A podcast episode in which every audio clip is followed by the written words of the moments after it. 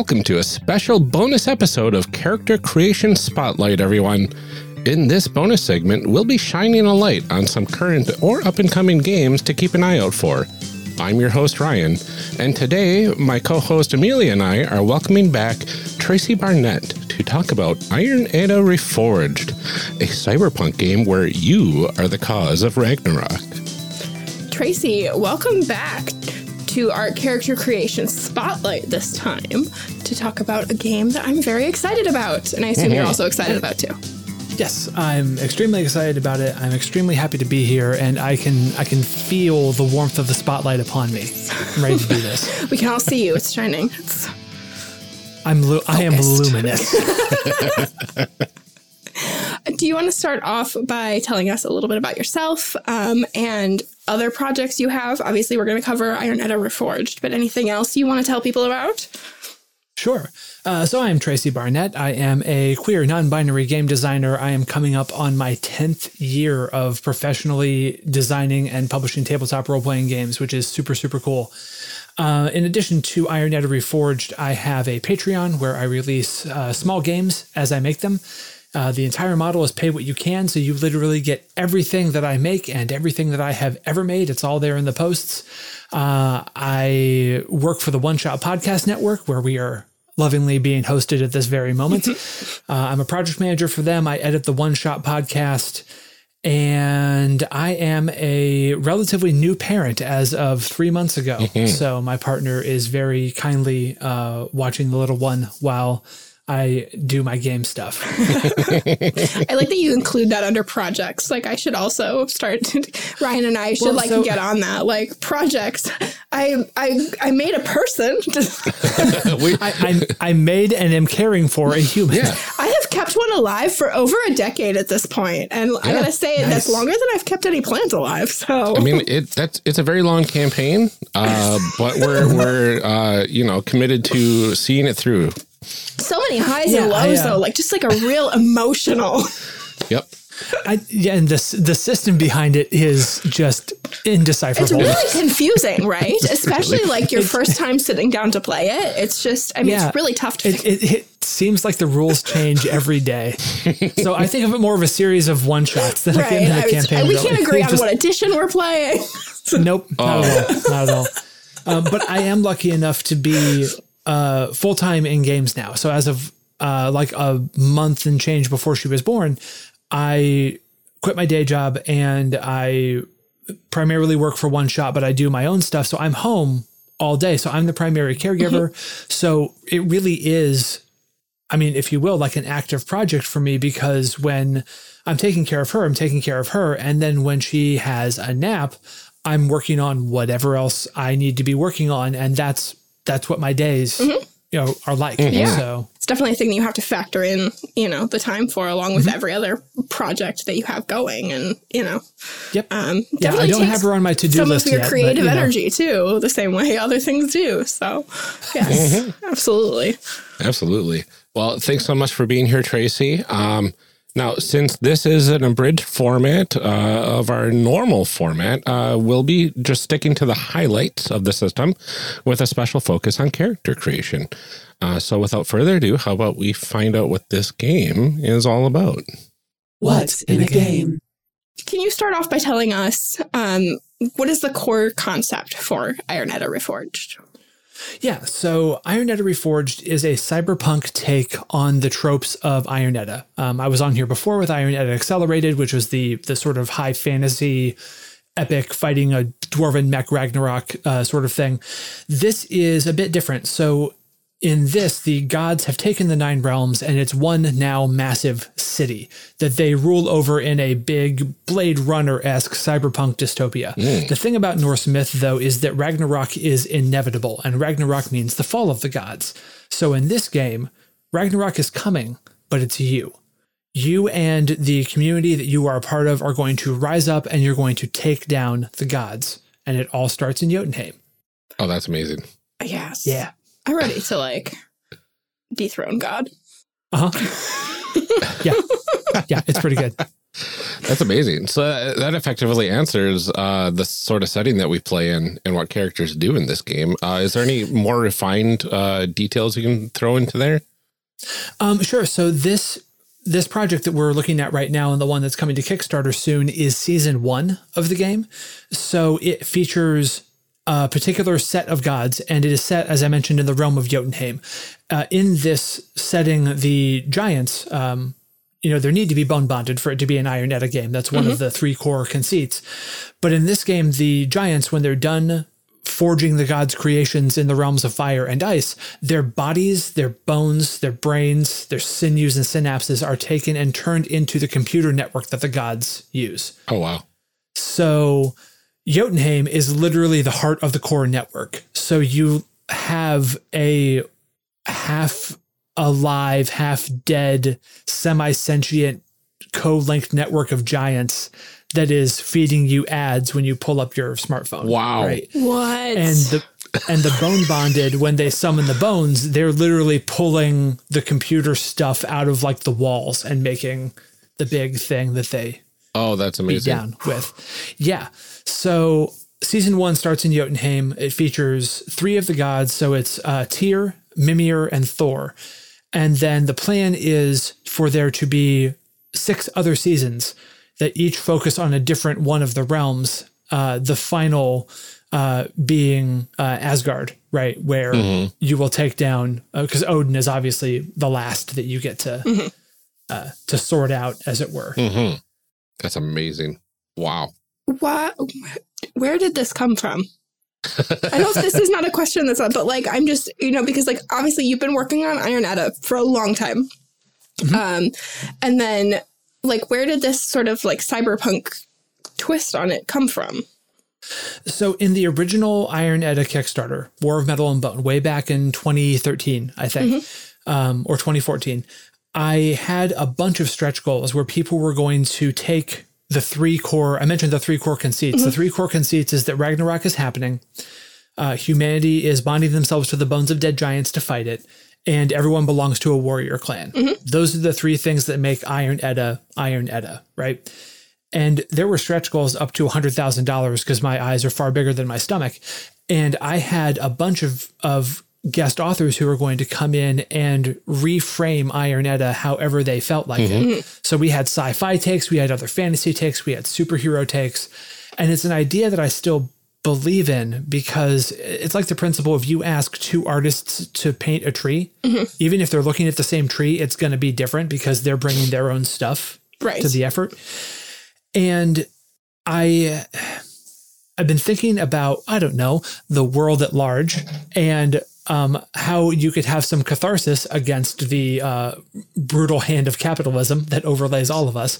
And I wanted to make more Iron Edda stuff, so it all just sort of came together because the twist on it being Ragnarok being you is super compelling, right?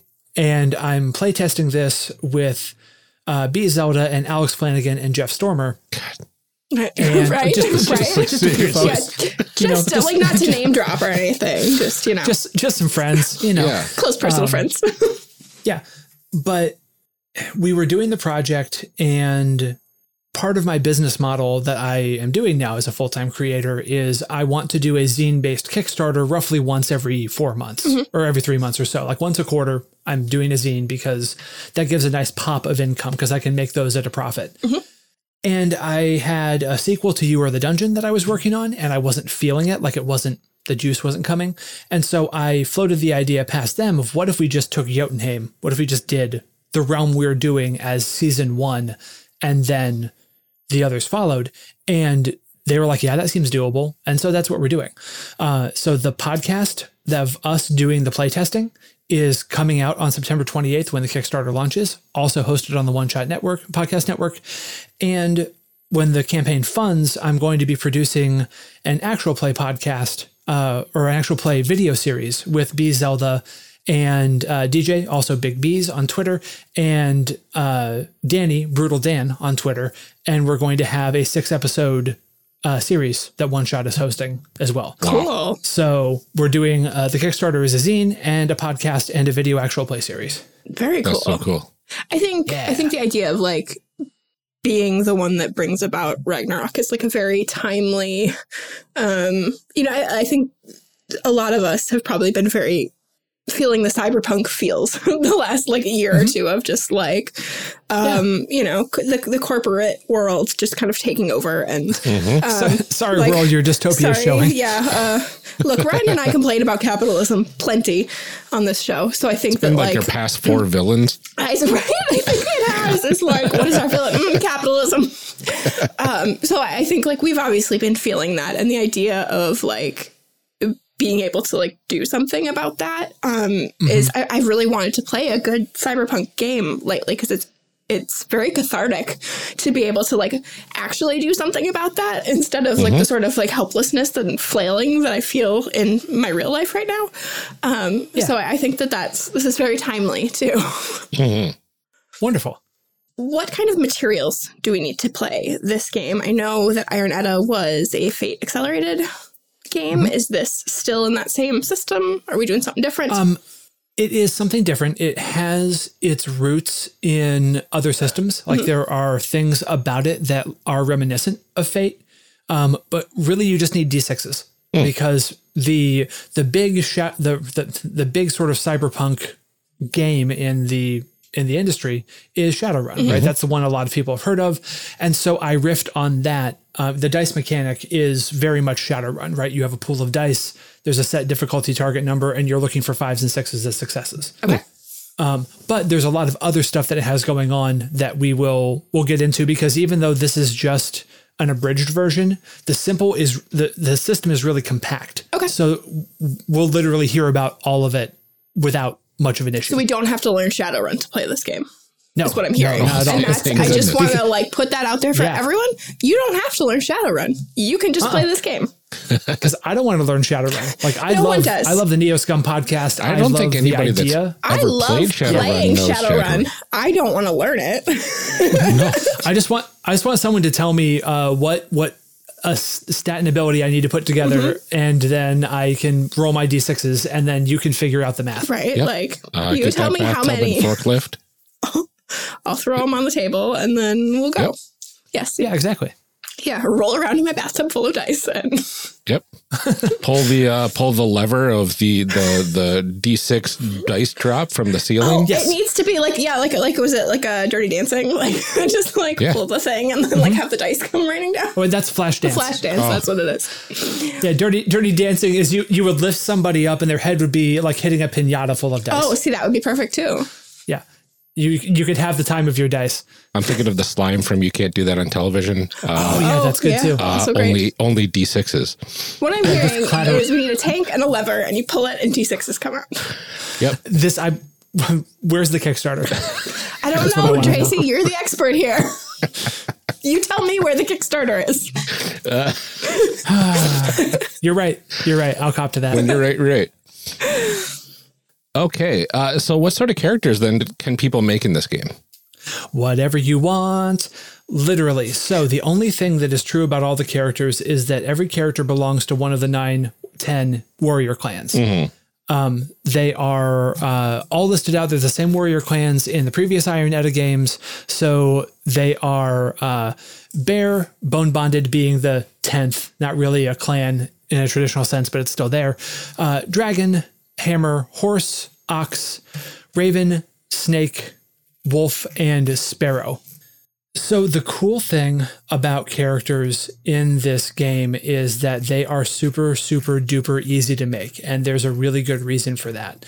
When you start off, you'll do neighborhood questions the way that we're going to do here in a little bit, and you'll make your characters.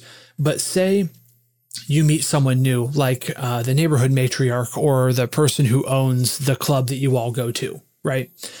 Whenever you meet a new character, and I'm not even saying NPC on purpose, when you meet a new character, the group stops real quick and makes that character, with every player contributing one of the three details that a character needs.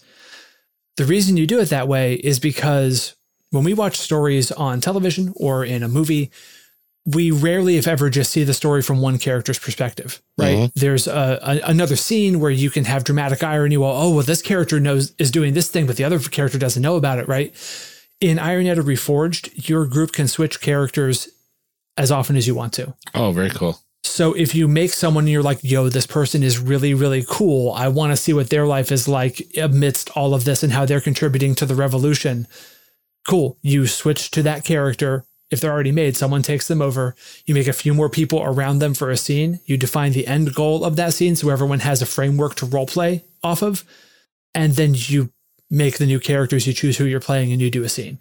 And then suddenly you've got another group of characters, and you can have like Charlie Day esque pointing back at the conspiracy map. Like you can have a, a web of people that you've all made, and you can tell this story from whatever perspectives are most effective for you. Wow. Very It's- cool. Yeah. Really, really cool. Very cool. Oh my gosh. That sounds like our Yeah. kind of game, Ryan. Seriously. Think of it. Like, think of how many characters you can make. There's so many.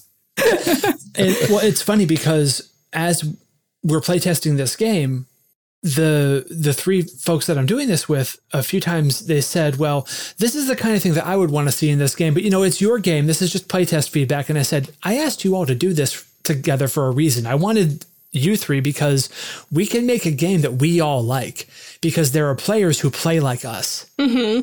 right? There are people who want to do this kind of experience. So that's what we're doing. We're making a game that we want to see. And there are other people who will be able to benefit from that. Mhm. Right. Yeah. I mean, and uh, certainly, I think everybody should make the game that they want to play. But Mhm. you know, there are plenty of people, Tracy, that aren't going to play the same way you are. You know, and so if you make a game only based on what Tracy wants, like it's it's Yeah. a limited scope. Not that you don't have great taste, but Thank you. I appreciate that. No, this is this is the f- the first game in a while. I mean, the small games that I've made, their systems are all over the place, but this is the first game big like kickstarted published thing since one shot back in 2012 no yeah 2012 that is my own system top to bottom Mhm. so Nice. that feels pretty cool too yeah. That is pretty cool. yeah Oh my goodness. So this is the fun part. Can you walk us through the process of character creation? Let's make some people. I can. Uh, we will start, as with every Iron Edda game, at least the ones that I write, with making a neighborhood first, because you have to know the context for the characters before you can make the characters. So uh, I gave you all a link to the document. Uh, Yes. We're on page eight. There's only one neighborhood and its attendant questions uh, written right now. And that neighborhood is the same one featured in the podcast uh, that's coming to one shot uh, shortly. And that is the neighborhood of puppet strings. There was an uprising long ago. No one remembers who started it. It was put down by the gods and their RPB forces quickly and with prejudice. Those who survived fled to the area that became known as puppet strings, a massive collections of ligaments and tendons, all linked cargo transportation systems throughout Jotunheim. The area was thought to be uninhabitable, but one of the survivors noted a pattern to the movements and began to build. Now, Puppet Strings is a relatively safe portion of Midgard for those who wish the gods ill. Buildings and platforms move and shift seemingly at random. Any outsiders to the neighborhood risk the loss of life and limb trying to navigate through the razor sharp warren of platforms and cables. Those born here, or those who have taken the time to learn, navigate the deadly maze with ease. Oh, that's so wild. Oh yeah, I'm excited for this. Gosh. All right. So, Like every single every single thing you tell us about this game makes me want it more. This I'm doing my job right. I think that's the whole point, Ryan. I know. So, who would like to answer the first question? Um, I would love to. Why not? Fantastic. Roll me a d6 for a top level category. Ooh, dice. Oh no, floor dice. It's a three. It's a three. So, uh, your category is here and now. So, this question has to deal with the present. Uh, go ahead and roll again. One. One. A note shows up at your home with information on it. What does the first part of the note say? What do you need to decrypt the second part? Oh, why did I agree to go first? Um, I think it says something about um like an upcoming change in the pattern of all of these like platforms and things. Um, like sort of a warning that things are going to shift. Um, All right. And I'm noting all this stuff down on the play space that we have. I'm currently on slide number three. Okay. Um, And then what do you need to decrypt the second part? Um I think need the help of someone who is like familiar with kind of like how they're programmed now. I mean, I know that it's, you know, like flesh programs, but um someone who's kind of familiar with like how how it's determined now um to kind of help me make sense of like the sort of instructions or whatever that's in the second part. nice. Uh, um, so someone who's familiar with the new algorithm, Mhm. then, which like think about how when Twitter changes the algorithm, what do we do? Right. We have to figure it out, right? Cool. Uh, then, uh, as usual, you need to go to slide number two and you need to draw something on the map that represents the answer to your questions while Ryan rolls a d6 and gets their question. I rolled a one. A one, this is ties to the past. Roll again. Two.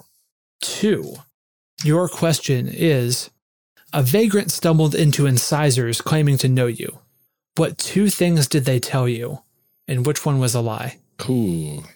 So, Incisors is a club. Uh, it's established in the canon, you know, a few pages up. Um, if you saw the art drop that I did, that's the big uh, building with the skull front. Mm. Uh, it is a club run by one of the only living giants outside of either Muspelheim or uh, Niflheim. Nice. Yeah. So- okay. What two things did they tell you, and which one was a lie? Oh boy. One of the things I was thinking of, um, because it, it feels to me like this is a safe haven because um, it's it's not exactly within the direct view of the gods. Mm-hmm. Um, so I'm going to say one of the things uh, that we're told is that um, the gods are close to finding this uh, safe haven.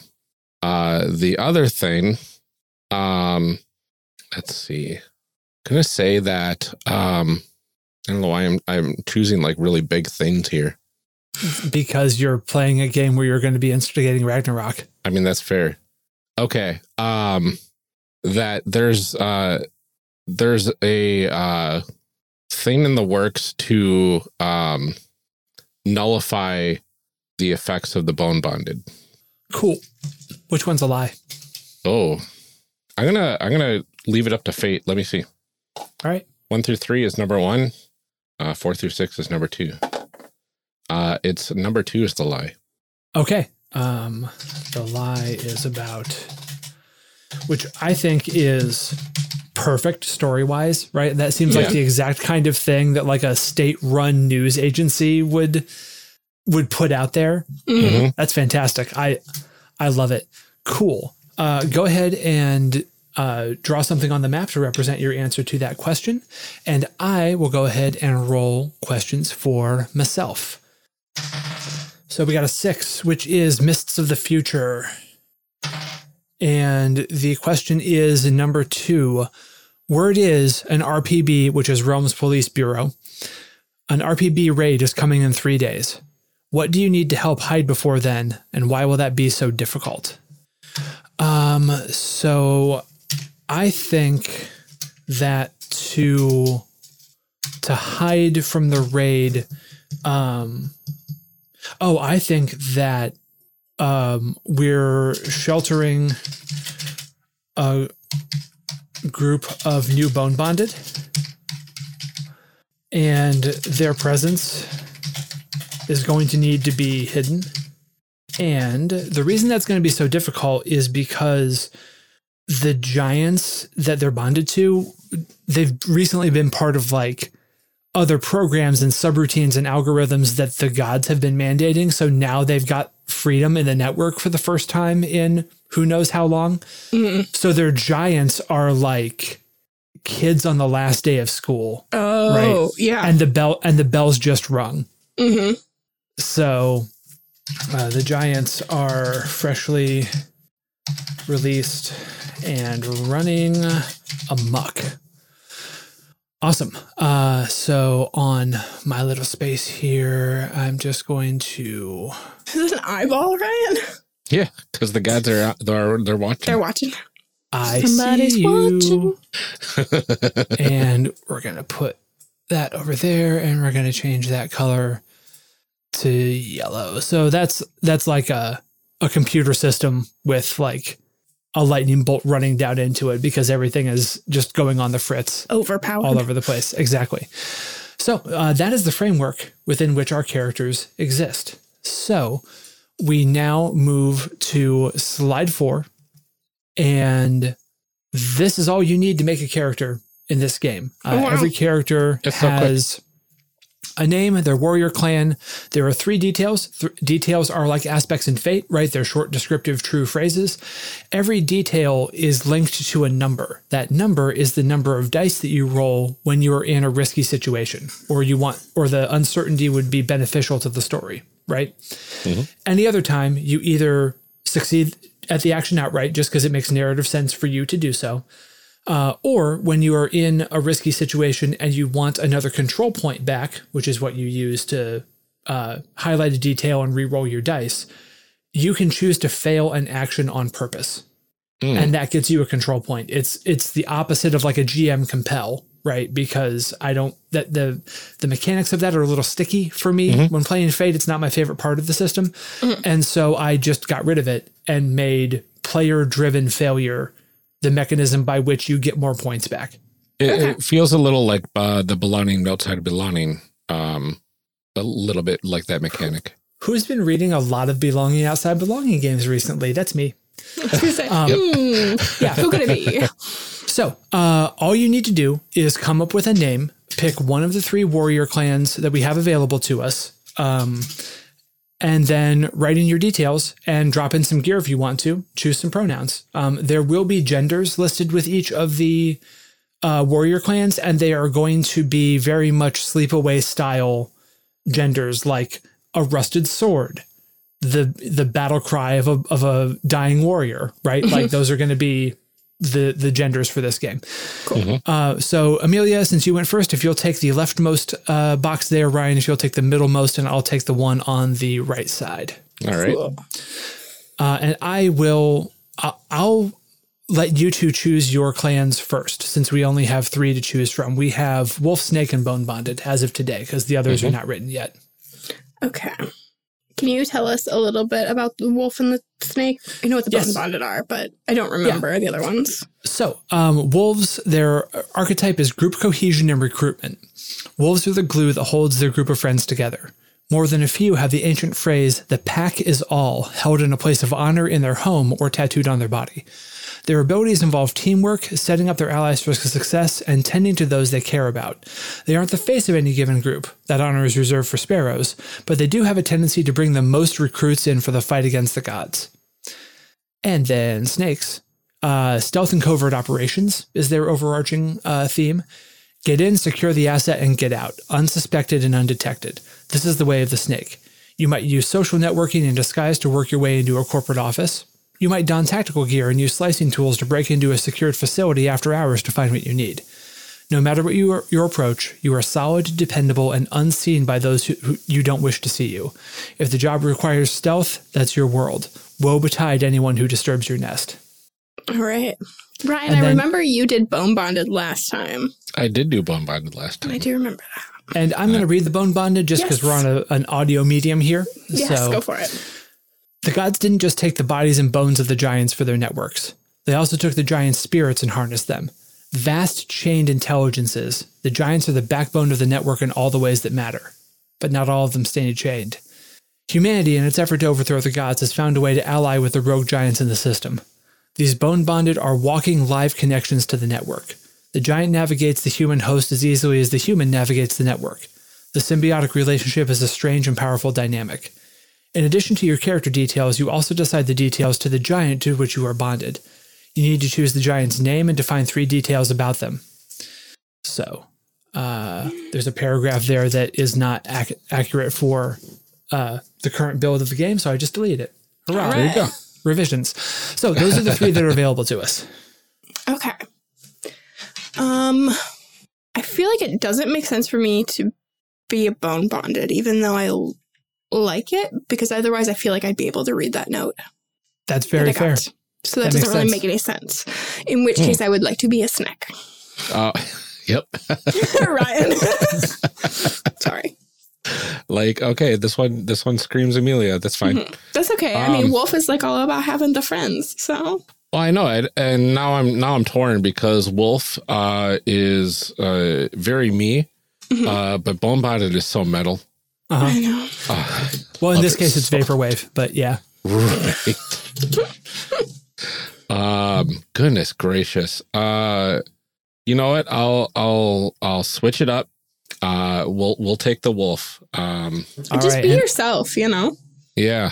and I will be the beat that drops of the dubstep hits we're listening to. All right. Nice. All right, so clan is Name. Names. Hardest part. Tracy's just like hardest part. Type type type. I've got a name already. All right, done. That's because I, I, I eat names for breakfast. Oh, okay. So that's that's what we're missing. Yeah, names Yeah, are part there a a- balanced is there breakfast. Uh, I think I'm going to save it uh, for for later because I need to figure out um, the rest of the details before I can. if we can know what a Uh, good name is. Yeah, I think so. Okay, so uh, we've got the uh, we've got the clan. Uh, now, how do we do the rest of it? Uh, you simply write the details. Um, so you you write three aspect like things that define who your character is.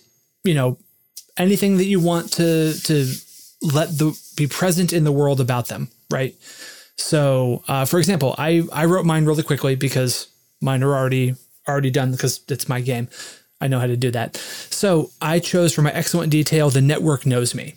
Uh, and that basically means any any interaction that I have with computer stuff, I'm going to bring ten dice to the table for that. Hmm. Um, but then that also cuts both ways, right? Because I might be a known quantity online, and that could cause problems. Um, for seven, uh, the good detail, I wrote Hope Springs Eternal, uh, just because I I like that about who I want this character to be, and so when I would be, uh, say, in a situation where I need to convince someone of a plan that may not go so great, I'm always hopeful. I always believe it's going to happen. And so I would use those dice. And then my fair is wait, who? Me? And that represents me trying to sort of worm my way out of sticky situations where I've sort of been ID'd, uh, but I'm not great at it. You know, I only get five dice to be able to do that. Uh, so that's that's that. I just made made the details and I can see you all are typing as well. All right. Oh, some good Ryan, details coming down. some good details coming down. Um, no, those were excellent. now I'm good. Okay. all right. I almost said I almost said fair, and then I realized that we'd be in a who's on first, third base situation, and I just stopped. Mhm. All right. So I need a good detail and a fair detail.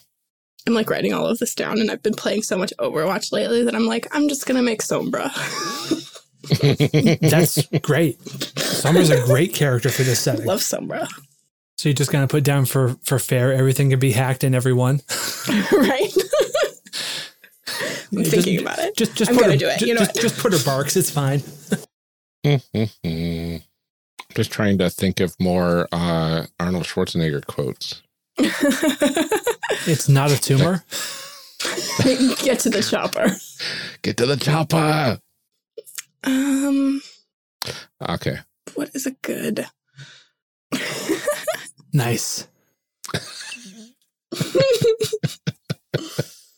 I want to give myself like really weird gear, but Mhm. like then I'm like, you would never use that in a game. But then also I'm like, you're not playing this game, so it probably doesn't matter. I could give myself whatever I want. Also, it's a cyberpunk game. Gear can be like really esoteric and weird. That's true. Okay. Yeah, I mean, I got to go with it. Do it. Would you, were you There just we go. looking up Fantastic. Schwarzenegger quotes? I was. uh, I, I was trying to find ones that that fit the the Wolf Clan uh, well enough. Mhm. Mm. Um, Awesome. so so for my excellent detail, I went with "Come with me if you want to live," uh, and then my good detail: "If it bleeds, we can kill it." And uh, the fair detail: "I'll be back." Um, so I'm thinking, uh, like the the first one is like trying to rally people or whatever. I'm assuming we can interpret it throughout the game. Um, to to come with me to convince people, basically. Um, the second one it would be for uh, you know, trying to to pep talk people into going up against the odds. Mhm. And then the last one is, uh, you know, I'm I'm always gonna have your back if it effectively. Nice. Yeah, I went with from excellent detail. I share the city's heartbeat, um, which I wanted to be just like being able to like move silently or sort of like in rhythm with all of the other things that are happening. Nice. Um, my good detail, I picked it's a shortcut, uh, which is just knowing my way around everything and how to. Um, you know, we talked about the platform sort of moving at random and like knowing that, you know, um, really, really well. And then my fair detail, I went ahead and picked everything can be hacked. Awesome. Uh, so there are also three slots for gear. Uh, gear is just something that you name. Um, you get an extra die to your pool if your gear can help you in a situation. And if you're in a situation and your gear is going to hinder you, then the narrator, or if you're playing GMlessly, because this game is like so close to being GMless, it's not even funny. Um, then you'll take a, a a die away from your pool. Right, really simple, really straightforward, just a narrative little thing. I actually pulled that mechanic from School Days. That's how the the ranks in School Days work. Um, so like I picked slicing tools illegal in parentheses. So if someone spots them, right, that's not good for me. Uh, I've got a boot knife, and then I have a bullet that is made from my the ashes of my uh, dead mother compressed into a ceramic bullet. Wow. Yeah. That's hardcore. Yes, it is. and then um and gear can be filled in in the moment too, right? If we're in a situation, you can just be like, "Oh, right, I've got that thing." And as long as you have a gear slot available, sure, you've got that thing. Uh, and then you just need to give yourself some names. Hmm Yeah, the only gear I came up with so far was a tactical turtleneck because that seemed like a thing I would need. Yeah. Yeah. Ryan, I think your character's name should be Connor Johnson. Connor Johnson. yeah. John Connor from Terminator. Oh my goodness. That's very cl- that's very that's very good. I'll think on that. I need two more uh two more gears. Connor Johnson. Hmm. You know, we're just going to do this. Watch this. Take that, internet. I'm going to name my character Olivia Colomar, which is Sombra's actual name, Nice. which I know because I looked it up on the wiki. I don't know. I'll, I'm going to just have to think on, on gear if it comes Yeah. to me, but I don't feel like it's, you know, Just looks weird. Connor Johnson. Why does it look weird? I don't know. I think it looks great. But yeah, I mean, like you're pondering a name and you're thinking about gear, but like that's it. The character's done. That's everything. Yeah. All I've got right now for gear is just the biggest sword. Yeah. Nice. I mean, I what else do you need? Um, and then the only other mechanical things that you would need to know if you're playing the character is that um, every warrior clan follows what's known as a way. And in this game, there is only one set of ways for each clan. But like in season two, there's going to be a new set. In season three, there'll be another set. So you eventually you'll be able to choose different like power sets for your character. And uh, I've got the bone bonded up in front of me still here. So this way is the way of the network. And every way gives you three abilities. One ability that's at need, so you can do it anytime you would roll the dice. One ability that you can do once per scene, and one ability that you can do once per session, uh, which is a riff on fourth edition's power structure, right? At need, at so on and so forth. So, forth. Uh, so the bone bonded, uh, their at need ability is ancient flex. Whenever you do uh, roll to do something with the network, you take two of your die pool and set them to successes before you roll, and you say how your giant ensured those successes. Uh, once per scene, glitch in the network, you can exploit a network resource uh, of difficulty three or lower. Just do it, right? And then once per session, it's the living network, which is also summon the bones, right? Because the bone bonded has to be able to to call up a giant mech of bone network stuff. Oh, that's very cool. Yeah. So everyone has that. And so if we were playing and we I like that mine is called Lights Out. I'm so excited about this. Yeah, the first ability is called Lights Out, which is a very somber thing. Um, So if we were playing and we ran a scene and you ran into another NPC or another character, we would stop real quick and each of us would just come up with a detail and we decide on a warrior clan and that's it. The character's made. They're ready to go. We name them and then suddenly they're in our pool of people that we can play. And That's so that's the whole thing. And the the last mechanical bit, um, just because I said up top that we're going to cover them all. If you uh, fail a roll or succeed at a cost, you don't take stress or anything like that. Uh, you get glitch dice, and glitch dice are d6s of another color. That the next time you would take an action, whether you would normally roll for it or not, you have to roll and you have to include your glitch dice. And if glitch dice come up with hits, then narrative things happen to you in accordance with how many hits it is. And it's just consequences that make sense in the moment for the story because since you're not playing just the one character, it's okay if they die if it makes narrative sense, right? It can be a mm-hmm. dramatic and impactful thing because you're not, as a player, stuck. You have any, literally anyone else in the world that you want to play. So the group decides, does this make sense, right? Are the stakes, does someone have a, a, a knife to your throat or a gun pointed at you when you glitch? Okay, death is probably mm-hmm. on the table because it makes narrative sense. Are you trying mm-hmm. to climb a ladder, you know, and it's tense, sure, but like, is it fun if your character then falls off the ladder and dies? No, this isn't this isn't first edition D and D, right? That's not what this is. Mm-hmm. But might you fall and break a leg? Yeah. And then you have to just remember my leg is broken and you're going to play the game as if your leg is broken and it will be broken mm-hmm. until you get it. Like it's a lot of the impact of this stuff is narratively driven. There is a mechanical layer to it as well. Like say, uh, oh, okay, well, for the rest of this session, your at need ability is not going to be available to you, right? Because uh, say you wanted to use lights out as your as your snake Amelia, right? You may have established, okay, well, I have uh, I have this tool in my hand that when I squeeze it, it like sends out a little pulse of of energy that whips from light to light to light to light to light. Well, you just did something earlier where your right hand got injured and you've got this thing grafted to your palm. Well, okay, then until you have a chance to get that fixed, you can't use lights out. Right? It's it none of this stuff is like Oh, like me right now, where I can't do things with required you know, I, I may have woven a little bit of real life into your character, but um, it was actually completely unintentional, and I'm actually it's really funny that that happened. But I was just because this morning I was trying to like uh, like put dry shampoo in my hair too, and I can't like push down the thing on the bottle, and I was like, oh, no, Yeah. I'm stuck. uh, but the point is that glitch dice just bring to the table narrative consequences for risky actions that make narrative sense, right? Because you're all th- this game is very much in the wheelhouse of playing this game as telling a story together because we know the end result. Ragnarok's inevitable. You're going to take down a god. When you say we're taking down Thor, yes, you're taking down Thor. That will be the end of this mm-hmm. campaign arc. Who But tell me how you get there. who does it, how it happens, what it looks like, what the fallout of it is. Those are all unknowns. Those are mm-hmm. the, the the juicy bits we get to to figure out. But that's why mm-hmm. characters are so straightforward, right? Because you know, if you play with a group of people who like this style of game, you can come up with characters really, really easily.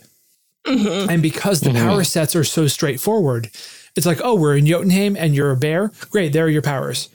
Oh wait, this this ox is from uh uh Svartalfheim, the Dark Elf realm. Oh, their powers are going to be this, right? Which that season is not written yet, but still, you get the idea. It's it's really flexible. You still can make compelling and deep characters who have like a lot that you feel like you know about them.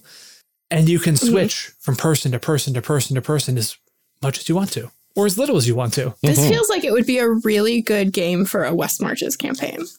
Um, because you can switch characters easily and move people in and out. Yeah. And, you know, like there's a lot going on and you're kind of playing in a sort of set place. And um, I'd love to see a campaign like that of this game. I feel like that would be a lot of fun. There's like a lot of opportunity for something like that Yeah. here. Absolutely. Um, but yeah, that's that's it. That's the whole. I mean, that is literally the game, tip to toe. Ooh, Love We it. did it. Oh, Very nice. this is so cool. That's so cool. I was really like, I've been kind of watching on Twitter and everything and like, you know, watching it form, um, but have been very confused, I think, about like, I'm like, oh, but I really like iron, but like, how, like, how is it different? How does it work? You Well, know, and- um, this is like, oh, this is it's exciting. still Iron Edda, right? Like, and and, that- Right, and that's the thing that I think is so cool about, and, and you could do this with any number of properties. I, I'm just happy that I've chosen to do it with Iron Edda. But when you define what Mm-hmm. what makes a thing what it is, Mm-hmm. you can then apply those things either in different contexts or you can flip them a little bit, and it Right. it's still the same thing, but Mm-hmm. the way you play it out is totally different. And which is why I'm glad that you decided to do it with your with your own game because I think that you of all people obviously have the strongest sense of what those core core pieces of the identity are. Um, I mean, and you know, you've explained them to me several times, but I still don't think that I could like do it as well as you can. Of like, this is what makes it an Iron Edda game. Now I can play with all of these other pieces. Right, but but now that you've Um, seen it in two different contexts, right, if you right. had a, a wild hair to be like, oh, I want to make an Iron Edda game that is set in a perpetually underground civilization that blah, blah or whatever, like I th- firmly believe you could do that, right? Because once you Mm-hmm. Oh, yeah. see Yeah. that reapplication, it it's Mm-hmm. it sparks something, right? It, it, it helps you think about what else it could be. yeah. Mhm. I'm really excited about this though. Like this has like some of the like I've I've loved Iron Edda since I play tested it that one time Mm-hmm. years ago. Um gosh, that was a really long time ago. 2017. Um, no, it wait. was time. That would have been, it would have been 2000. yeah, it was 17. Anyway, Yeah. 17. hmm Yeah, it was my first Acadecon. Yeah. Um but um I, I I have been craving like a, a good cyberpunk game that isn't Shadowrun. Um and I'm I'm excited Good. about this. This is really cool. This is really thank you. cool. I'm, I'm, I'm really, really hype about what we've been able to come up with. yeah. Yeah, You should absolutely. be. Absolutely. Um, before we go, is there any uh, anything else that's uh, really interesting from the Kickstarter that you want to highlight uh, that we haven't gone over Uh, yet? so I will circle back and I want to re-highlight the podcast and the video actual play because there mm-hmm. are mm-hmm. specific reasons that I chose to do these alongside a zine project, right?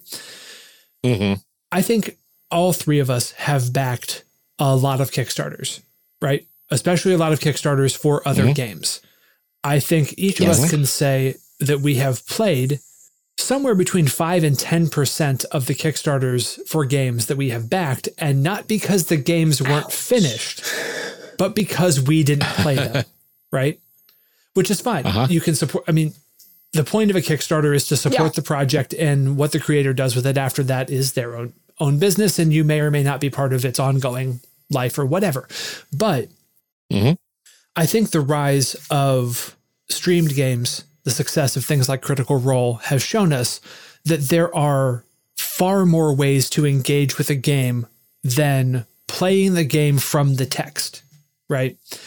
Yes. So mm-hmm. Mm-hmm. having the podcast lets you not only listen to the game sort of passively when you're doing other stuff, right? We're all fans of podcasts. We do them ourselves. Right. Um, I've heard of those. I've, I've casted a pod of once upon a yonder years. Anyway, um, but in this one, you also get to see the entire playtesting process because where we start was a started was a totally different system. The- It was a much more complex, convoluted thing. And the moment I mentioned a neighborhood matriarch, we make someone that we met because the, the making a character with details thing was established early on. Someone says, I think it might have been Alex or B, said, This character is so cool. I want to know what's going on with them. And that led to a conversation about how we could make that kind of thing happen. So you get to you get to see what mm-hmm. really goes into went into making this game. And you also get to experience the narrative. Yeah. From the video side, people who do video actual play get paid like absolute garbage. Mhm. Uh, I met with uh, Jess, who's Burst of Hope on Twitter. They do um, Mhm. all kinds of stuff with Utopia. They do tons of streaming content. Uh, they were going to produce the series, but it didn't work out. But I still gained a lot of valuable insight from them in that if you pay performers $30 an hour, you're in the top 10% of what people are getting paid to do video actual plays. If you Mhm. paid 40, you're paying close to SAG rates for members of the Screen Actors Guild who have like union mandated Wow. rates. When I looked at producing a six episode series of two hours an episode, I could raise the money for that. It, be- it became like Mhm. a non question to me as to whether or not it's something that I should do. It's a little bit different since I'm Mhm. producing it myself because I've got to, you know, take the time and be on camera and facilitate the sessions, but that's okay. I think it's worth it to not only Mhm. give these performers actual good paying gig work, but to get to work with B and Danny and Bees because they're awesome. And to have another avenue that people can absorb this game. Because if this works Mhm. out, it's going to be a formula for the later seasons too. So when you see Iron Edda Reforged season two, Muspelheim, or whatever realm I decide it's going to be, you're not going to look at it and go, "Oh, it's another game that I can't." You know, I'll, I I might back it. I'll get the PDF. I'm maybe I'll read it, right? Because sometimes you don't. Mhm. But there's going to be a podcast, and there's going to be a video series. Mhm. You're probably going to find some way into it. And I want Right. this game to be able to hit people on a variety of different axes. And those are the 3 Mhm. big ones right now. So, um, yeah. I think that there's value in like learning to play games Mm-hmm. that way too. In the last year or so, I've started like really reading RPG books cover to cover. Yeah. Because I had to. But like prior to doing all of this stuff with the Ennies, I was much more likely to consume RPG content or to learn how to play a game from an actual play podcast. And then I would sit mm-hmm. down at the table with friends and be like, okay, I understand how this works in practice. Because I would read it and then be like, I don't really totally get what mm-hmm. the rules are set, you know? And I know lots of people who like prefer to have streams on because they can throw it on their iPad or something while they're doing dishes. Mm-hmm. And, you know, um, so I think the accessibility of it too for people being able to like absorb the game and before they take it to their own table is is hugely different and important. I important. agree completely. hmm Well, is there anything else that you want to cover before we head out? Uh, Any this last is the- words, this, Tracy? This is the last chance. It's my last This is it. Four score and seven years ago, our forefathers brought forth a. Po- oh, no. Um, um, I know I can do the first paragraph. I had to learn it in fifth grade. It's as far as I can get though. uh, these will be my final words then. uh, this episode is dropping the day the Kickstarter launches on Tuesday, September 28th. So it is running from now until the middle of October. You've got about three weeks to go and back this. Uh, you get the zine at every level. Um, you can get it signed and personalized. There's even an option to get uh, to play a session of this with me if you if you feel like uh, doing that and you have the disposable income. And everybody gets the podcast and everybody gets the actual play. Uh, alongside this, the first episode of the podcast drops on the One Shot Network also on September 28th. So when you're done listening to this, if you want to hear that session zero where we establish the puppet strings that is in the campaign of the playtest, you can go listen to it. Oh, so good. I'm very excited. I'm very excited. Oh, same here. I'm always excited when you put stuff out, but now I'm like, oh, I know what this is. Yep. I was excited before I knew what it was, but now, Thank you. Th- That's that's high praise. I now really for real. appreciate it. hmm Well, Tracy, thank you so much for joining us to talk about Iron Edda Reforged. You are welcome. This is a pleasure as always. Can you remind everybody where they can find you online? You can find me online anywhere at the other Tracy, T R A C Y. Well, thank you so much for doing a special bonus extra episode with us. And thank you to everyone for tuning in. Don't forget to check out the Iron Edda Reforged Kickstarter, which is going on right now. We'll see you next time.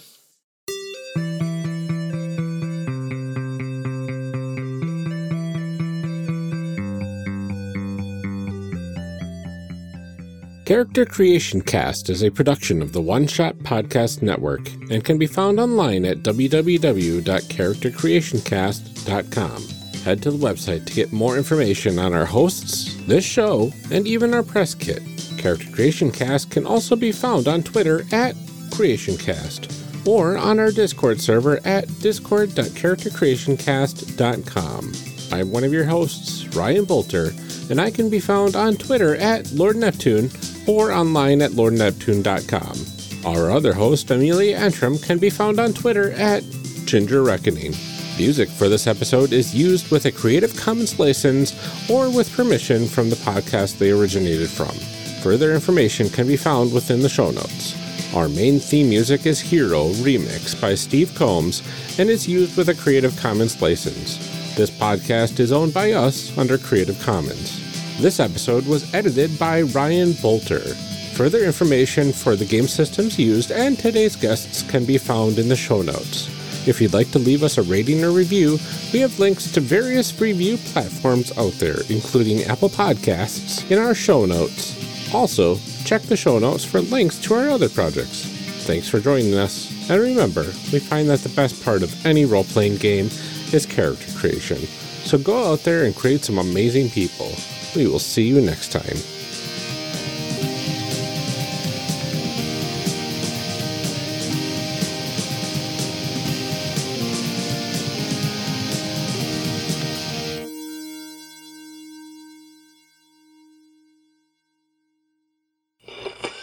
Now we gotta read some show blurbs. Show blurbs. Show blurbs. Show blurbs. Show blurbs. Character Creation Cast is hosted by the One Shot Podcast Network. If you enjoyed our show, visit oneshotpodcast.com where you'll find other great shows like Neoscum.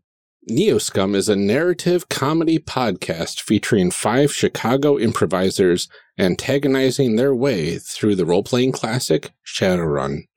It follows a group of misfits and outsiders Z, the acerbic cyber troublemaker, Pox, the candy junkie klepto from across the pond, Tech Wizard, the public access actor with a petulant thirst for adventure, and Dak Rambo, the nastiest trucker this side of the Robo Mason Dixon.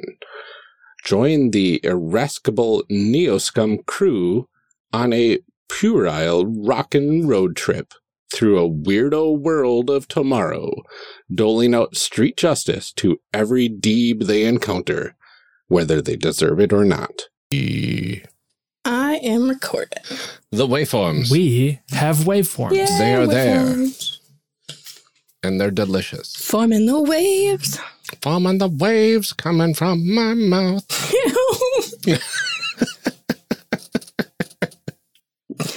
Speaking of pleasure sounding dirty, waves coming from my mouth doesn't sound all that much better. Welcome Someday to the outtakes. we're gonna make like a um like a character creation cast after dark, but it's just all gonna be things that Ryan says that are unintentionally really filthy. Oh, you're you're going to show the dark side of our pure sweet Ryan. the time he says, that- "Here come the fingers." Here come the fingers. You corrupted him into making an evil character, and it's all downhill. I from know. there. No, it's all downhill. Um, I think, yeah, I think I'm good on my noise gate. I'm gonna just make a bunch of dice noises this whole time That sounds horrible. because they're in a glass jar. Uh, please, maybe move, He's like maybe scratching, he's move like, the glass. jar. no, lie. Yeah, just keep your hand in the glass jar and just play with it the whole time. This is supposed to be a really fast edit. Ugh. Okay, I can. How about? Is this better? it's like uh, it's like negative ASMR. Mm-hmm. I don't know what happened. Stop shaking. Did you break your mic? No. Okay. I don't know what's going on. Nothing. Okay. Nothing. Don't worry about it. It's fine. Don't No, worry about we're we are ready to go. Fantastic. I had to figure out which one of these documents is the actual. All right. I Here. forgot that I'm uh, recording in a sauna, so I'm going to take off my lawn sleeve shirt. So one second. Woo, take it off. Oh. Yes.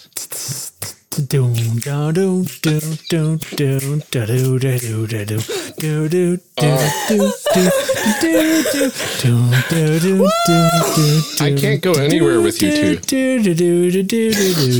Especially not your own song, Ryan. I'm sorry, Ashley. Oh Lord. Well, enjoy that, If you needed people. some, if, if you needed some quality outtake content, we got you We got you. Come for the content. Uh, stay for the outtakes. That's right. That's why we put them at the end, so you have to stay for them. I know. I was gonna say I was like want to say it, but then you know I'm like I know Ryan will put it in later. And that's just more he has to cut out. But like it's fine. Can you just Well, leave now- Tracy saying it this time? I was like, I'll, I'll overlay. now it. Ryan can put can put me in with the others. Oh yeah, yeah, you're Yes. gonna get overlaid. That's Yeah. fine. Yeah. Nice. Well, before we move on, let me uh, start the backup recording. Ryan. So, whoops. Uh, in case anything catastrophically fails, we only have 20 minutes to make up. Well, probably 15 technically.